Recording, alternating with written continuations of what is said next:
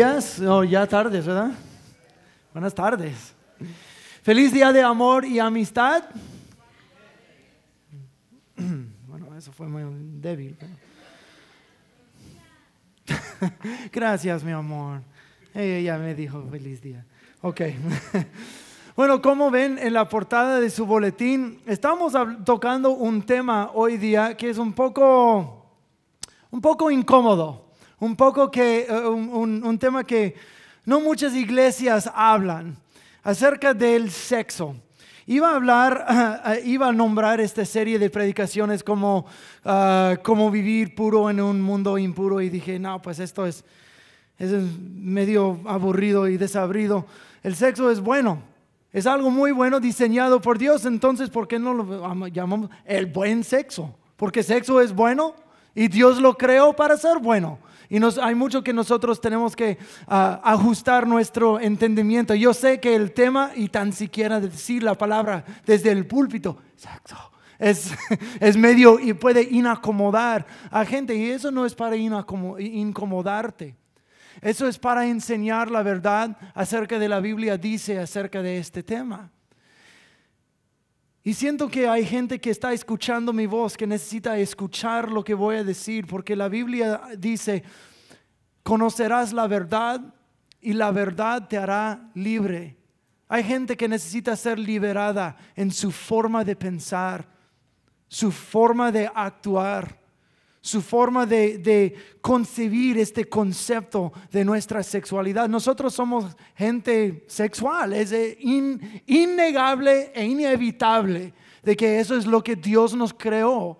Nos creó ser ah, así. Muchas veces, me, imagino la mayoría de ustedes me han escuchado decir que hay, en mi vida personal, mi vida, mi vida pastoral, he llegado a entender de que si una persona arregla y alinea con el Señor tres áreas en su vida, va a experimentar un flujo de su bendición en el bautismo, en el dinero y en el sexo.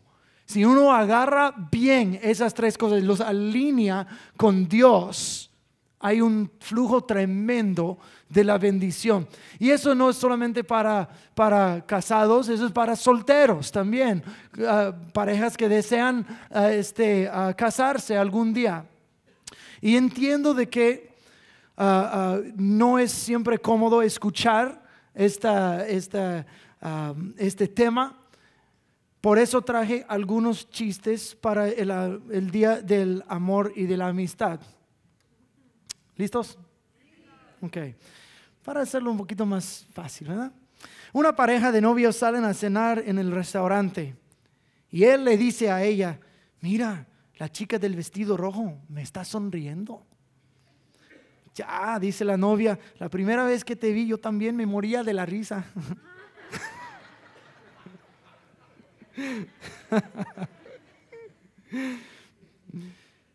Y una carta, un novio escribe una carta para su amada en el día de Valentín y dice, mi amor, por ti soy capaz de cualquier cosa.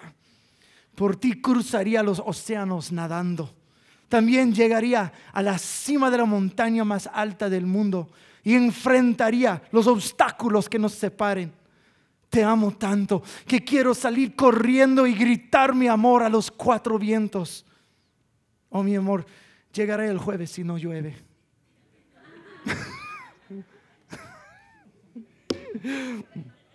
uno más, uno más. En el día de San Valentín, una joven le dice a su novio mientras contemplan el atardecer a la orilla del mar, cariño, ¿qué sería el tiempo sin ti? El novio le contesta, empo, mi amor. Sin ti, que es el tiempo, sin ti es tiempo. Oh. Ok. gracias, Patti, gracias. Voy a estar aquí toda la semana. Muy bien. Bueno, es un poco menos chistoso cuando lo tienes que explicar, pero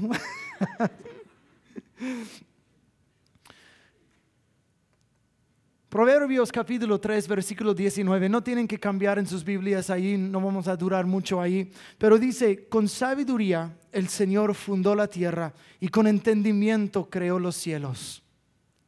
Ahí es donde vamos a comenzar esta, esta serie de cuatro semanas que vamos a hablar acerca de la sexualidad. Dios creó el mundo, creó la vida. No solamente la vida de que eh, existe un árbol, un arbusto, o existe un perro, un gato, y existimos nosotros, nacimos, respiramos, movemos y morimos. No, Dios creó especialmente para nosotros quienes somos creados en su imagen y su semejanza. Nos creó para vivir la vida, no solo para vivir dentro de la vida, si me entienden. No solo para respirar, mover y morir. No, nos creó para vivir de una cierta forma. Dios que creó toda la tierra bajo su entendimiento y bajo su sabiduría es como que Él está diciendo, mira, como yo eh, fundé todo con entendimiento y sabiduría, hay una manera en que se debería vivir la vida. Hay una manera de vivir a la manera que lo creó Dios. Hay una manera sabia, hay una manera eh, este, necia, hay una manera correcta y hay muchas maneras incorrectas. Si Dios fundó todo con entendimiento y sabiduría, entonces nosotros debemos de vivir según este entendimiento y esta sabiduría y no sabiduría propia o entendimiento propio o el entendimiento que da todo el mundo alrededor, porque Dios que creó y fundó la tierra, lo fundó según su sabiduría y nosotros como su imagen y su semejanza hay que vivir según Él la creó. ¿Me están entendiendo? ¿Sí? Hablando del sexo y cómo se debe vivir dentro de un mundo sobresexualizado, no estoy aquí para condenar a nadie, no estoy aquí para dar bibliazos, tampoco solo decirte, mira, deberías vivir así, si no eres un condenado. No estoy aquí para eso. Pero sí estoy aquí para enseñar lo que dice la, Biblia y la decisión es tuya. Pero conocerás la verdad y la verdad te hará libre. La verdad ajustará tu pensar en este mundo. Pues ¿por qué estamos hablando del sexo? Estamos hablando de eso porque donde quiera que vayas en este mundo, cada vez que prendes la tele, cada vez que mires una película, cada vez que paseas por la calle, casi cada vez que escuchas el hablar de los socios en el trabajo, sale algo sexual. Los chistes que cuentan tal vez en el trabajo sale algo sexual. Y según todas esas diferentes formas de, aprendizaje en nuestra cultura, nosotros hemos sido formados en nuestro entendimiento de cómo se debe tratar el sexo. Y si donde quiera que vayas en un mundo sobresexualizado, escuchas su opinión, escuchas su entendimiento, escuchas su conocimiento del tema, ¿por qué no podemos hablarlo aquí en la iglesia según la palabra de Dios? ¿Verdad? Si el mundo te puede dar su punto de vista, ¿por qué no escuchamos lo que Dios tiene que decir al respecto?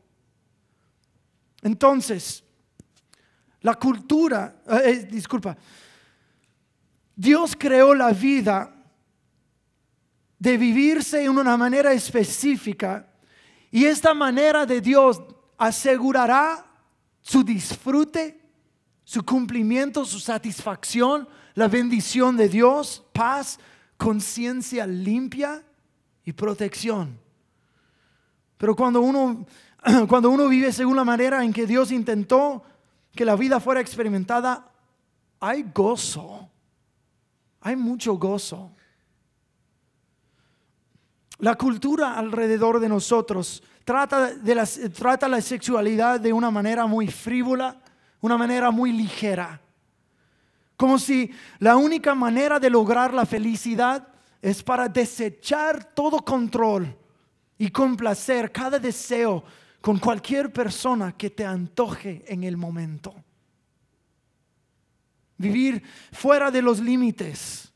O sea, podemos, ah, la, cultura alrededor dice, podemos jugar con el sexo desde, desde los 15 años hasta los 30, los 40 años. Y luego, y luego nos casaremos y nos conformaremos con una sola persona y el matrimonio es el final de la vida sexual. O por lo menos el final del disfrute de él. Es lo que la cultura dice, ¿a poco no? Uno puede indicar cantidad de películas o, eh, programas de televisión que dicen exactamente eso. La cultura nos predica de día en día que el sexo es solo para nuestro placer. Y no niego que es, sí, es para el placer, pero eso no es la única razón nos dice que el máximo de la vida es tener varias parejas, la más que puedas echar. Entre más mejor, entre más más varón eres. Así nos dice la cultura, ¿a poco no? O, o, que cuando ya como de soltero, cuando uno sale, uno sale para tener suerte. O como decimos en inglés, to get lucky. ¿Verdad? A ver, a ver si puedo hacer una conexión sexual con alguien. Nos dice que el matrimonio es una esclavitud. Oh, y incluso que no hay mal en redefinir el matrimonio, redefinir la unión sexual para incluir los del mismo género. La cultura cada día nos predica que una persona que es virgen es una persona socialmente anormal. E, es, este, esa persona lleva este título de virgen porque no puede conseguir nada de aquello o es una poca una persona poca deseada. En vez de mirar a esa persona que vive por algo más profundo y que se respeta a sí mismo. Nos dice la cultura que vivir en unión libre vale igual que un matrimonio. Y te digo que no es así. No es así. Y vamos a tratar con este tema más profundo la semana entrante.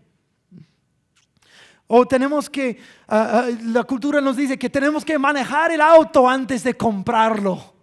Pues ¿cómo, cómo, cómo vas a saber si te va a gustar o no? Ay, por favor, en una relación matrimonial el sexo es la parte más fácil, por favor. Si te va a gustar o no, si te va a gustar, ¿ok? Sí, te va a gustar. No necesitas manejar el auto antes de comprarlo. Y eso es reducir a la otra persona como si no valiera más que un auto. Me gustaría, me gustaría elevar a mi esposa a un nivel un poquito más, más grande que un carro. Ella vale mucho más que eso. Y su cuerpo, su mente, su espíritu, todo vale mucho más que un auto que usas por un par de años y luego desechas por otro. Disculpa, no, cuando viene a una persona no tienes que manejar el auto antes de comprar. No compré mi esposa, hicimos un pacto juntos. La, cultura nos habla de que el sexo es algo casualmente usado y en realidad no quiere decir nada. Así que puedo usar a una persona hasta que yo haya terminado con ella y luego luego buscar la siguiente. Y no, y no, no hay cosa, no hay, no va a hacer daño ni a mí ni a la otra persona. Nada más usarla y voy. A, ¿Por qué? Porque pues soy una, mira, no necesito hacer un pacto para tener relaciones con, una, mi pareja. Pues soy un ser físico, tengo necesidades. No tengo que casarme para poder comer y tomar agua. Sí, yo lo hago porque tengo mis necesidades físicas. Entonces el sexo se, se maneja igual. Tengo mis necesidades. Entonces lo puedo usar cuando necesito. Así, así nos dice la cultura, pero así no nos dice la palabra de Dios. Y hay que reajustar cómo nosotros entendemos este tema. La cultura cristiana no, no estoy generalizando. No es cierto de todas las iglesias, pero hay muchas iglesias que tienen la tendencia de tratar con la sexualidad como si fuera algo que esquivar, esquivar o algo de que avergonzarse. O es una, una maldad necesaria. No, no es una maldad necesaria. Mira, si podemos, si Dios creó la vida y nos creó para ser como somos, ¿por qué no vamos a hablar así? No vamos a escudriñar la sabiduría de Dios del asunto, ¿verdad? ¿Verdad? Eh, no, yo sé que el tema es un poco pesado, pero no tienen que estar tan sericitos. Sonríame, por favor. Y díganme, pastor, dígame más. Hay ciertas líneas de pensamiento incluso dentro del cristianismo, que, sugieren que el fruto prohibido fue la mujer. Que no, no, no, no fue un fruto en el árbol, no, es, fue cuando Dios creó la mujer y el hombre miró a la mujer y, se levantaron sus deseos por ella y, y fue a donde eso es cuando él pecó. Eso fue el fruto prohibido. Ay, qué ridiculez. Qué ridículo es eso. Dios dijo que fuéramos fructíferos y que nos multiplicáramos. Pues ¿cómo se va a hacer eso sin el sexo? ¿Los niños crecen en los árboles? No, no es un gran misterio. Los niños salen de hombre y mujer uniéndose, ¿ok? Es, fácil de entender. O, si, si, Dios fuera, fuera tan tan este, que no, no puedo, mira, yo sé que esa es la forma de hacer niños y, la, pero, o que te permito para eso y nada más, sí. Y luego la primera vez en el huerto de Edén que vio a Adán y Eva detrás de un arbusto. Y él ¡Ah! ¿qué he creado? No, no, Dios, Dios no es así. Eso es un regalo para la humanidad pero un regalo bien manejado. Pero, ¿por qué nosotros, eh, dentro de la iglesia, nosotros hemos sabido, tal vez la mayoría de nosotros, por toda nuestra vida, dice que no, el sexo es para el matrimonio. Y, casi cada persona en este mundo, eh, creyente o no creyente, ha escuchado, sexo es para el matrimonio, pero ¿cuántos en verdad han guardado esto? Muy pocos, lamentablemente muy pocos. Y otra vez, eso no es para condenar a nadie si tú hiciste algo fuera de orden. Dios es un Dios de restauración y un Dios de perdón, un Dios que puede volver a comenzar. Entonces eso no es para condenar, pero la realidad es que pocas personas en este mundo se han guardado para el matrimonio. ¿Pero por qué? Suele pasar que dentro de la iglesia el mensaje que más escuchamos es, no te atrevas. Si lo haces, eres un condenado. Y te ¡pam! echamos fuera de aquí. Pecador. Y sabes que hay, algo de verdad, hay algo de verdad de que, no, sí, guárdate para el matrimonio, pero, pero, ¿por qué? Pero, ¿por qué? Escuchamos el mensaje de fuego, pero no la razón de Dios detrás del mensaje. Y durante las próximas cuatro semanas, eso es el entendimiento que quiero dar ¿Qué es lo que la Biblia dice acerca de la vida sexual? Porque tiene mucho que decir. De hecho, tiene un libro entero dedicado al amor erótico, el cantar de cantares. Entonces, Dios tiene mucho que decir. Dios lo creó y es algo bueno. Y hay un gran misterio que Dios escondió dentro de la relación sexual un misterio que nosotros tenemos que entender, que el sexo no es nada malo, pero como cualquier cosa, si el sexo es usado fuera de los propósitos por el cual Dios lo creó, causará daño, daño al mismo acto y daño a las mismas personas. Es como manejar un, un auto veloz. Dice, mira, si estás si estás usando el auto, o sea, un, carro rojo, un Mustang, el GT 300, yo, GT 500, algo así. Mira, Teresa y yo la semana pasada este, tuvimos que comprar otro auto. No fue un Mustang. Un día, un día. que me pongo al semáforo al lado de un Mustang y digo, no, es más como...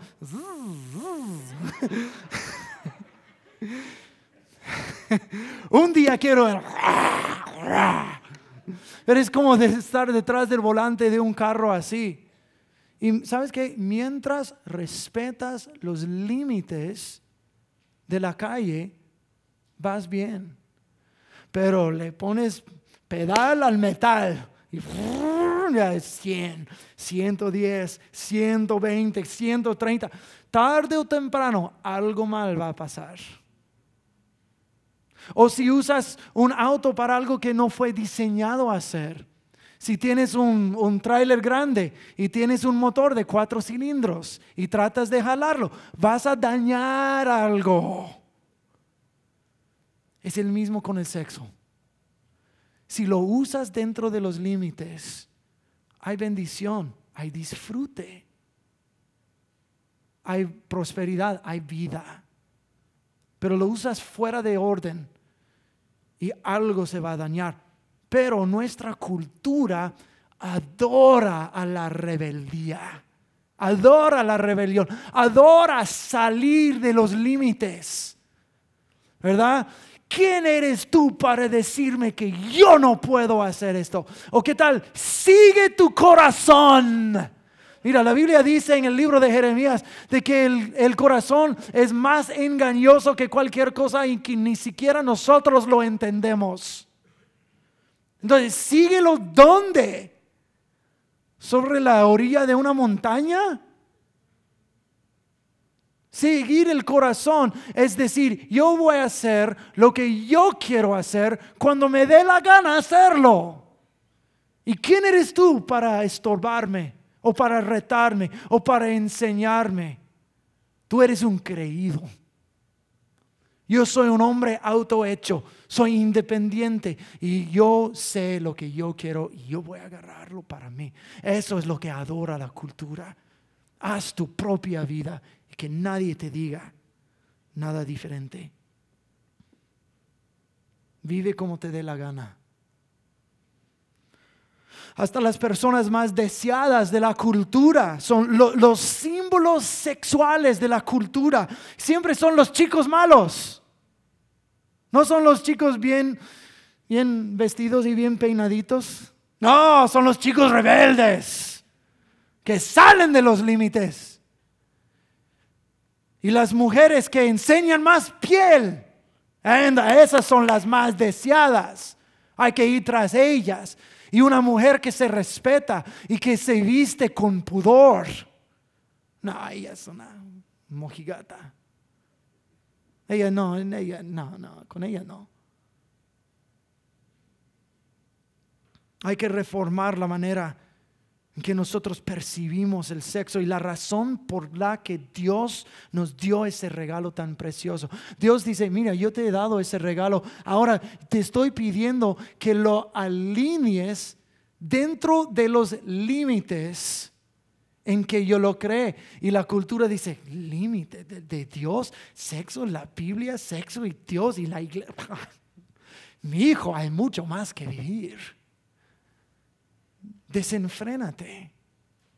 Quita los límites y vas a mirar, hay un mundo alrededor que te va a dar algo nuevo que experimentar. Pero la realidad es que cuando nosotros vivimos según Dios lo creó, sus límites llegan a ser algo ilimitado, porque nosotros tendremos acceso a su vida, su bendición, su protección ilimitado cuando estamos bajo la manera que Él lo creó. Fuera hay daño, hay riesgo.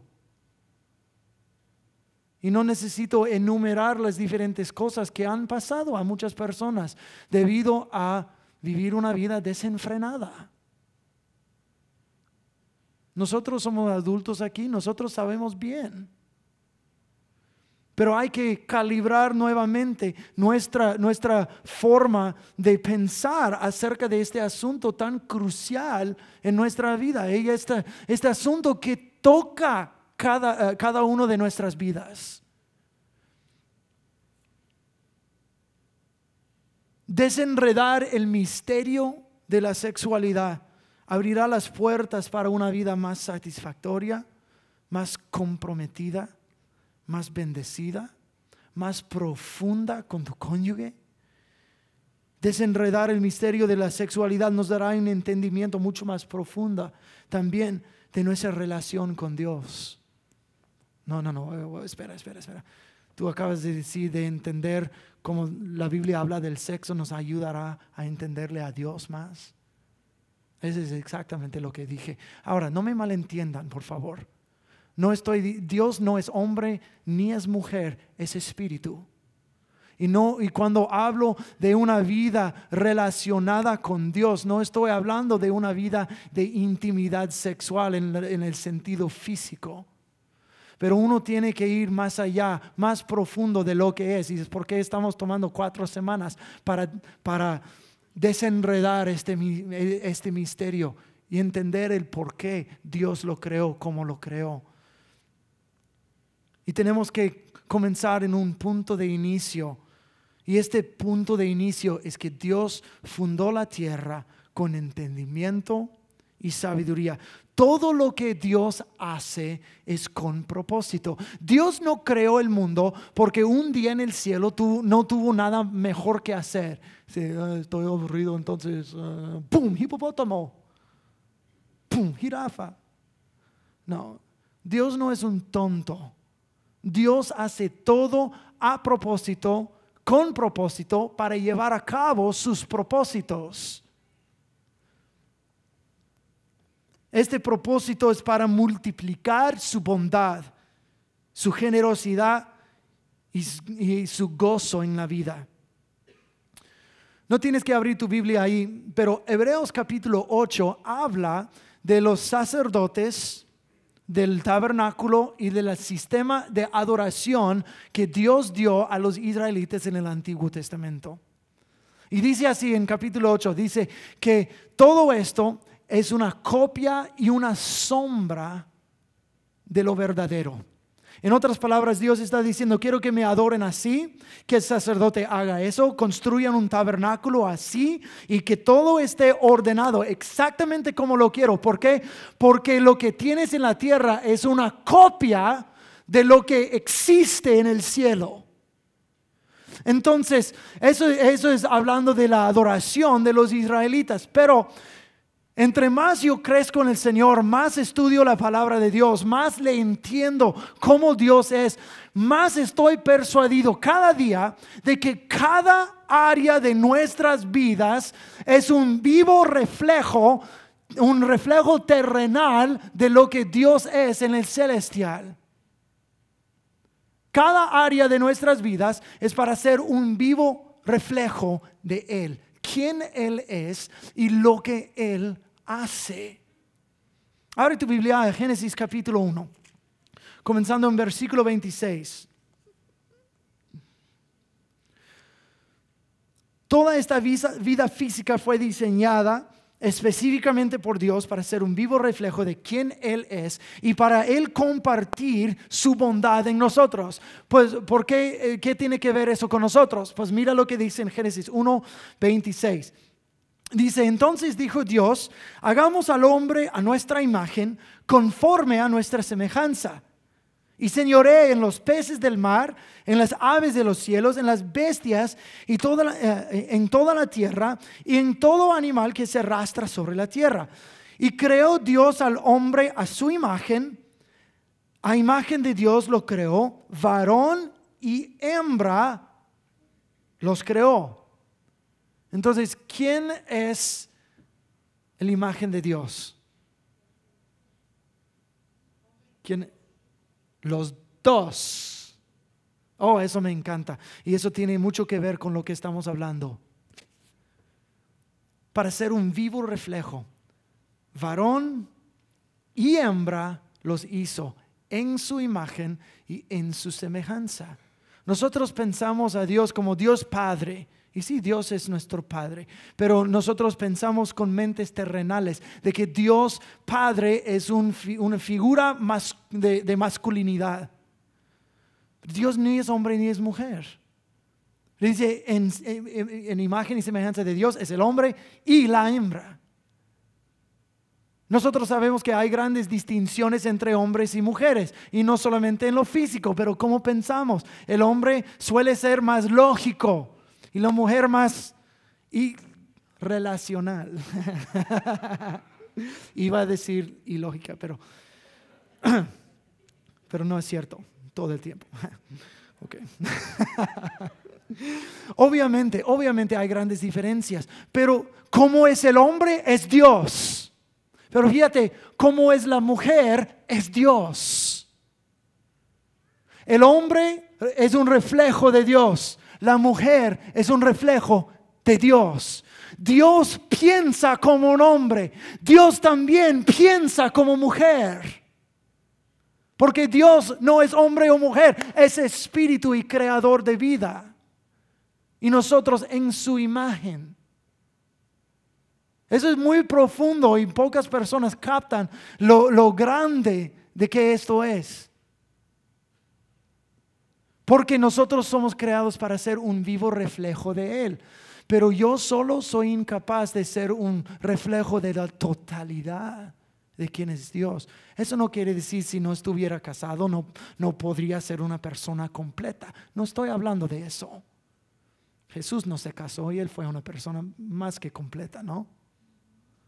Entonces no estoy hablando de ser completado como una persona. Solo Dios puede hacer eso. una pareja no puede hacer eso por ti. Solo Dios te puede completar. Pero sin embargo, la familia en sí fue creada para reflejar a Dios. Dios sabe ser como varón, pero Dios también sabe ser como la mujer que nutre la mujer que es compasiva y tierna. No es que el hombre no puede exhibir estas características, pero no lo puede hacer como una mujer lo puede hacer. Cuando, mis niños se caen y se lastiman, no vienen corriendo a papi, van corriendo a mami. Nadie los defiende como mami los puede defender. De vez en cuando yo le digo a mi esposa, eh, cuando ella está hablando de los niños o defendiéndolos, dice, ya salió la madre osa. No te quieres meter entre ella y sus cachorros. El varón sí puede hacerlo, pero no como la mamá.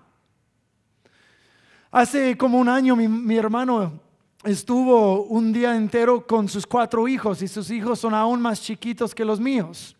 En aquel tiempo tenían, el más chiquito tenía un año nomás. Y después de, que llegara mi, mi, cuñada a la casa, mi, mi, hermano me habló y dijo, ¿sabes qué, Kyle?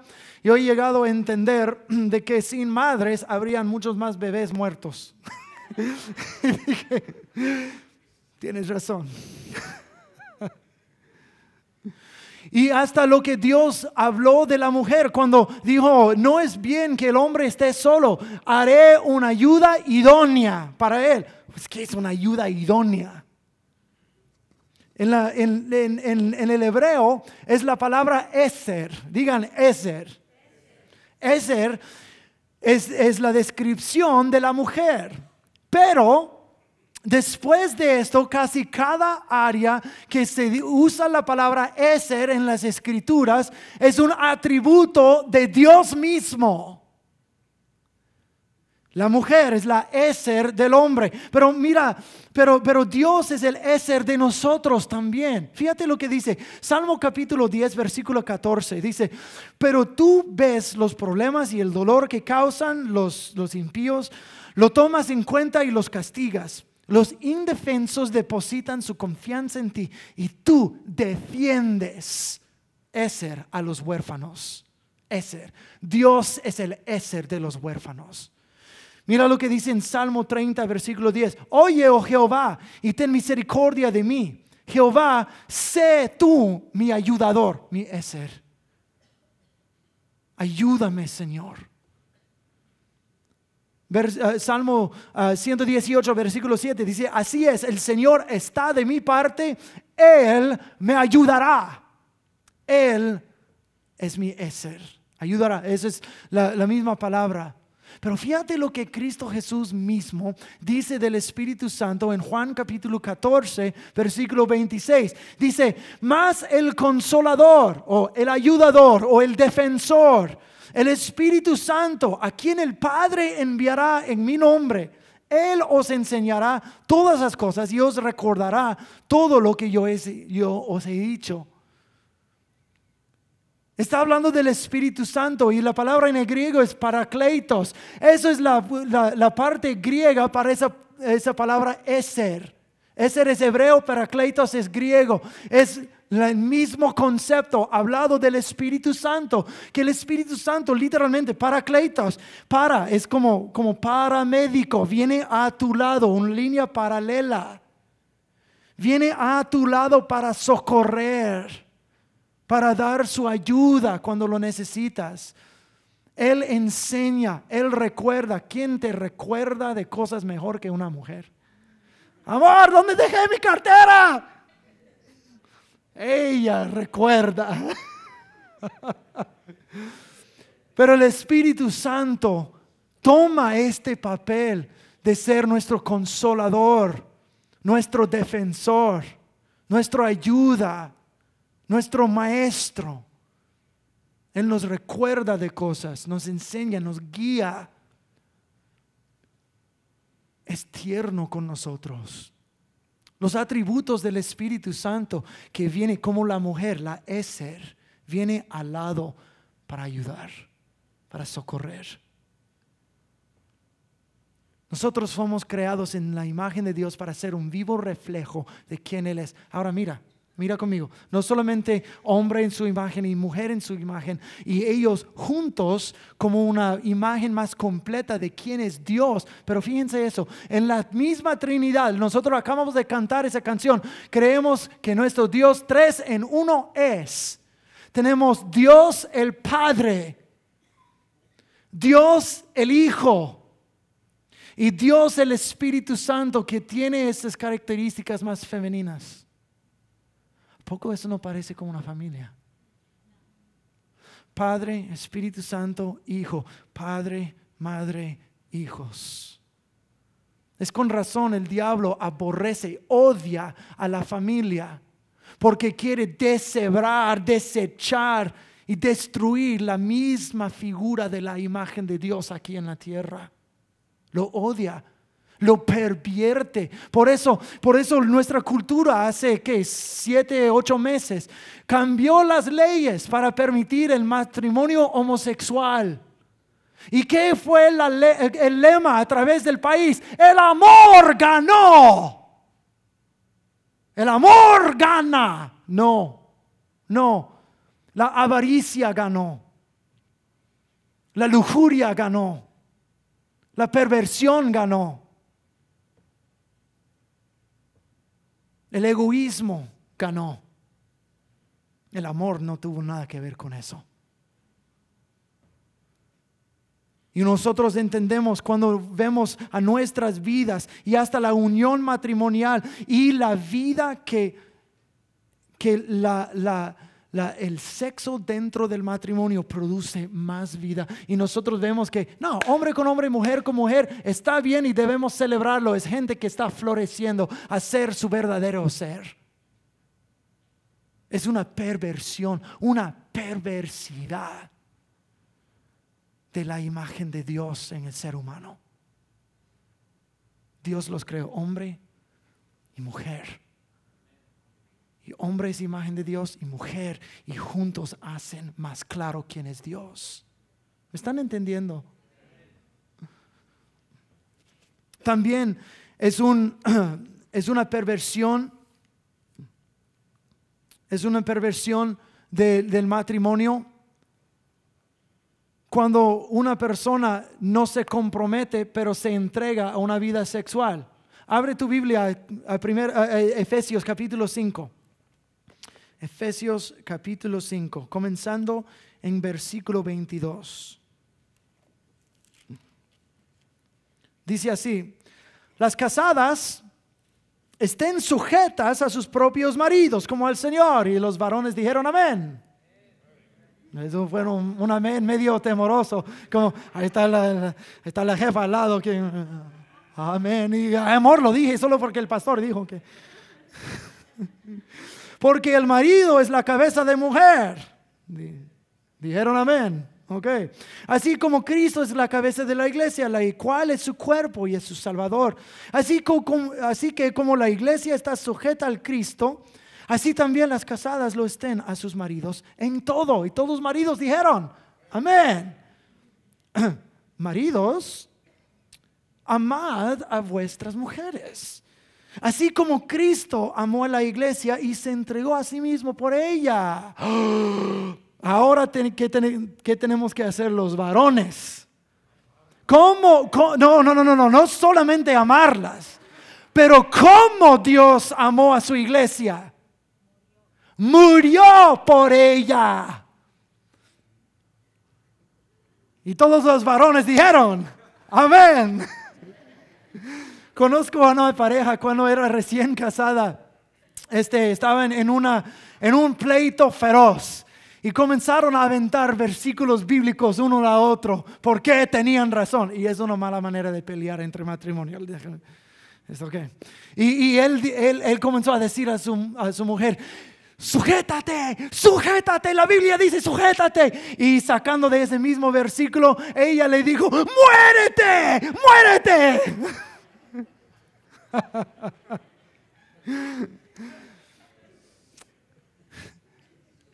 Pues ¿quién tiene el trabajo más duro? ¿La mujer de someterse al hombre o el hombre entregar su vida por ella? Y tal vez las mujeres dicen, no, pues nosotras tenemos que someternos. Mira, nunca he conocido mujer que ha sido tan que ha sido difícil someterse a un hombre que le trata como Cristo trata a la iglesia.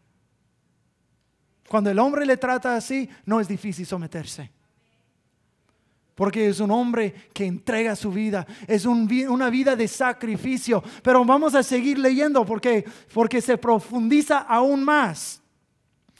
Ah, ah, se entregó a sí mismo por ella, versículo 26, para santificarla, habiéndola purificado en el lavamiento del agua por la palabra, a fin de presentársela a sí mismo una iglesia gloriosa, que no tuviese mancha ni arruga ni cosa semejante, sino que fuese santa y sin mancha. Así también los maridos deben amar a sus mujeres como a sus, mismos cuerpos. El que ama a su mujer, a sí mismo se ama, porque nadie aborreció jamás a su propia carne, sino que la sustenta y la cuida, y como también Cristo a la iglesia, porque somos sus miembros de su cuerpo, y de su carne y de sus huesos. Oh, oh, oh escucha, escucha, escucha. De su carne y de sus huesos. Esto sale de Génesis capítulo 2. Vamos a, tratar con Génesis 2 la semana entrante. Pero eso es lo que dijo Adán cuando primera vez vio a la mujer. Dijo, es carne de mi carne y hueso de mi hueso. Y está usando las mismas palabras aquí. Y luego sigue diciendo, por eso dejará el hombre su padre y su madre y se unirá a su mujer y los dos serán una sola carne. Eso también sale de Génesis capítulo 2. Pablo está hablando del matrimonio y está sacando el contexto de Génesis capítulo 2, carne de mi carne, hueso de mis huesos, el hombre se dejará madre y padre y se unirá a su mujer. Es un eufemismo para el sexo. No únicamente para el sexo, pero tiene gran parte que ver. Está hablando de la, sexo, de la sexualidad dentro del matrimonio. Pero fíjate lo que sigue diciendo. Grande es este misterio. Mas yo digo esto con respeto de Cristo y de la iglesia. Oh, wow.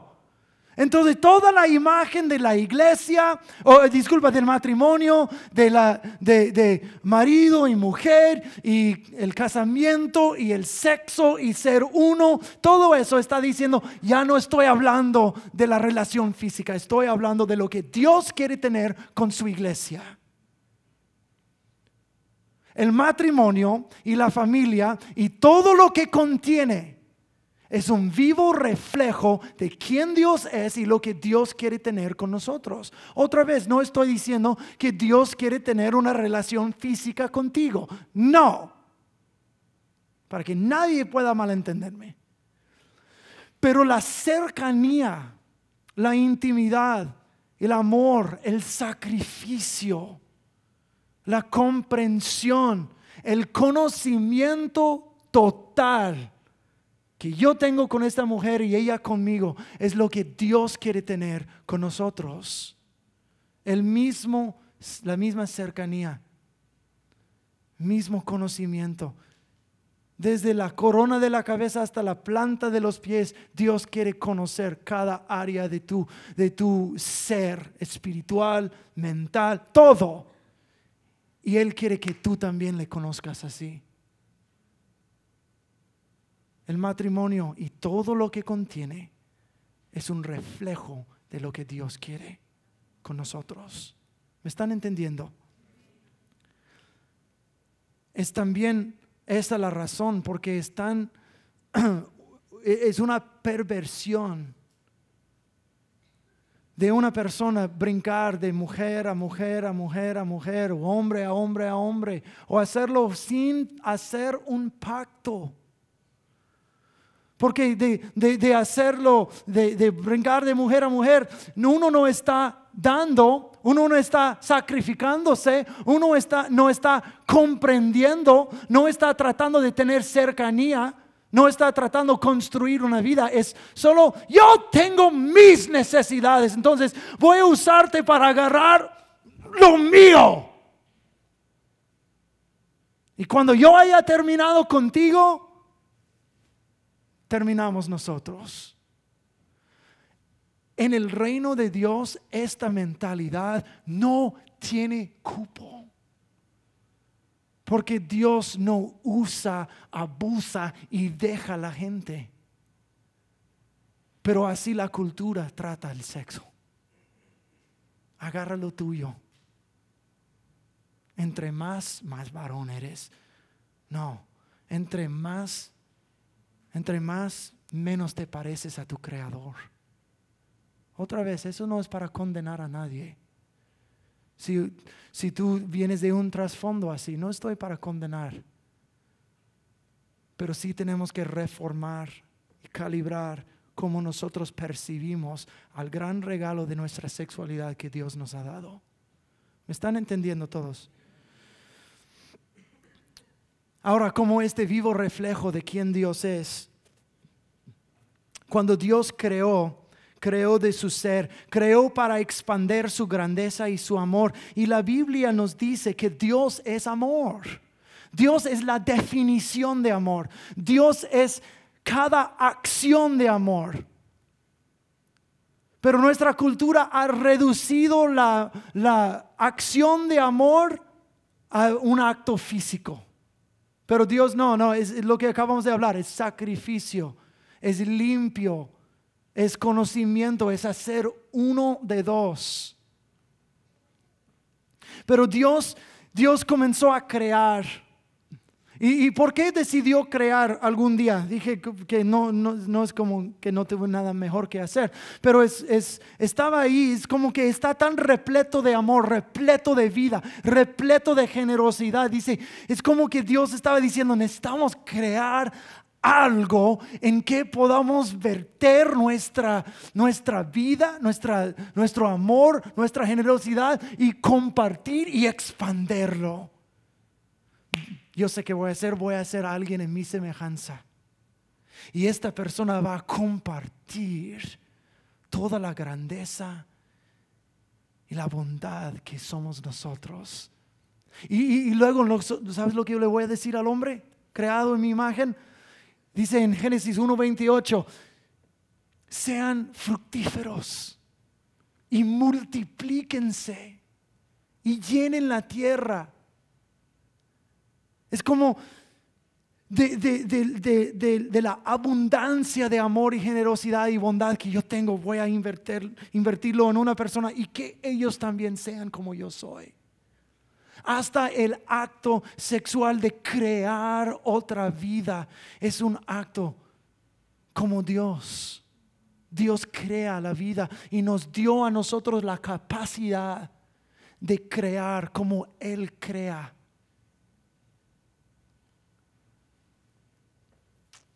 Es como un día estuve hablando con mi mamá, eso fue hace años, y no sé cómo surgió en la conversación, pero comenzamos a hablar de, de maridos, mujer y tener niños y todo eso. Y, un día ella me dijo algo que jamás voy a olvidar. Me estuvo hablando de ella y mi papá. Y dijo, tu papá y yo sentimos de que había tanto amor entre nosotros que teníamos que tener hijos para compartir tanto amor que hay entre nosotros.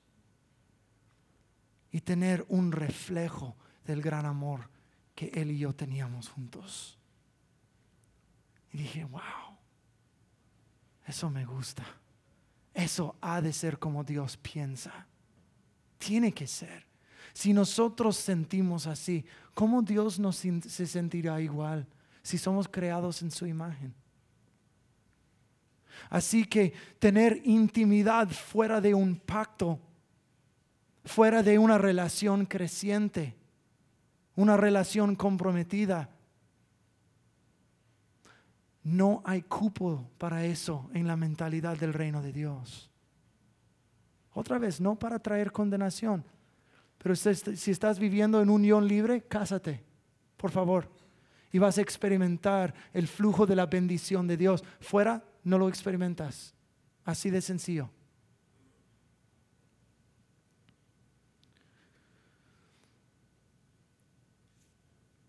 El matrimonio y todos los beneficios que pertenecen al matrimonio son un vivo reflejo de lo que Dios es, que Dios quiere tener con nosotros. Dios, como yo cuido la relación con mi esposa y la sigo conociendo más y más, después de ahora acabamos de cumplir 13 años de casados. Y quiero conocerle más en los próximos 13 años y luego los 13 años después de ellos y seguirla conociendo. Así como yo trato a mi esposa, debo tratar mi relación con Dios también. Este gran misterio de la vida sexual dentro del matrimonio abre un mundo de entendimiento de Dios. Dios quiere tener una cercanía contigo. Voy a pedir que se pongan en pie.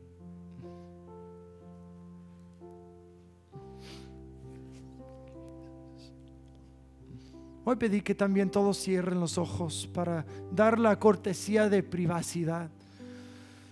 Si estás aquí y nunca has abierto tu corazón al amor de Dios en Cristo Jesús, tal vez tú lo has pensado por, por mucho tiempo y no has tomado una decisión todavía, necesitas hacerlo.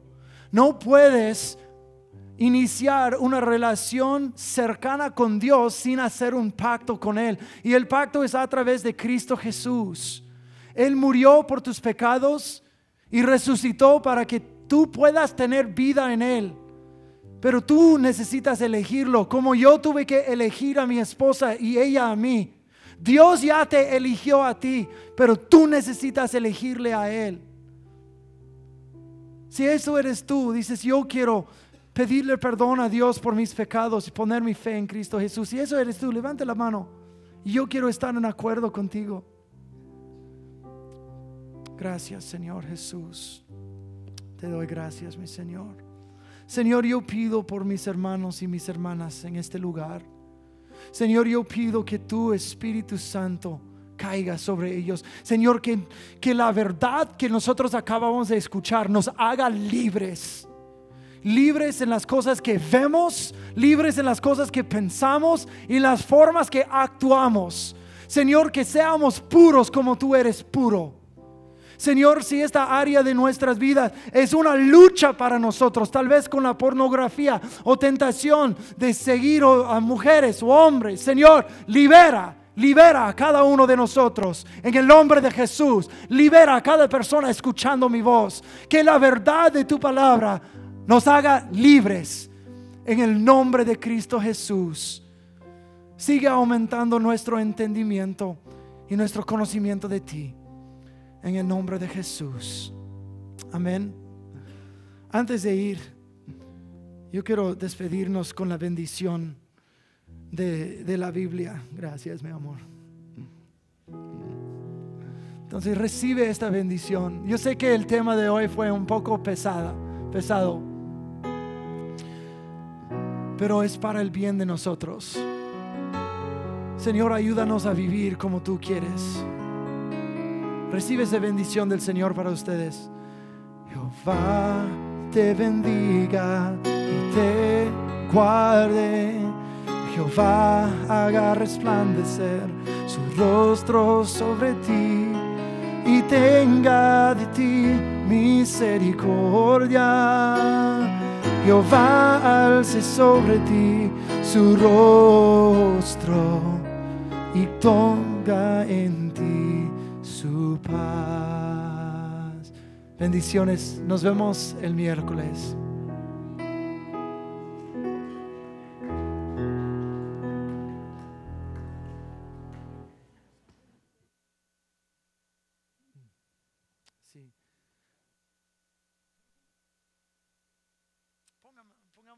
de pie, por favor. Rápidamente, si, si algunos hombres pueden ayudarnos a amontonar las sillas, porque tenemos que prepararnos para la cena esta noche. Entonces, nada más ayúdanos, sería bueno.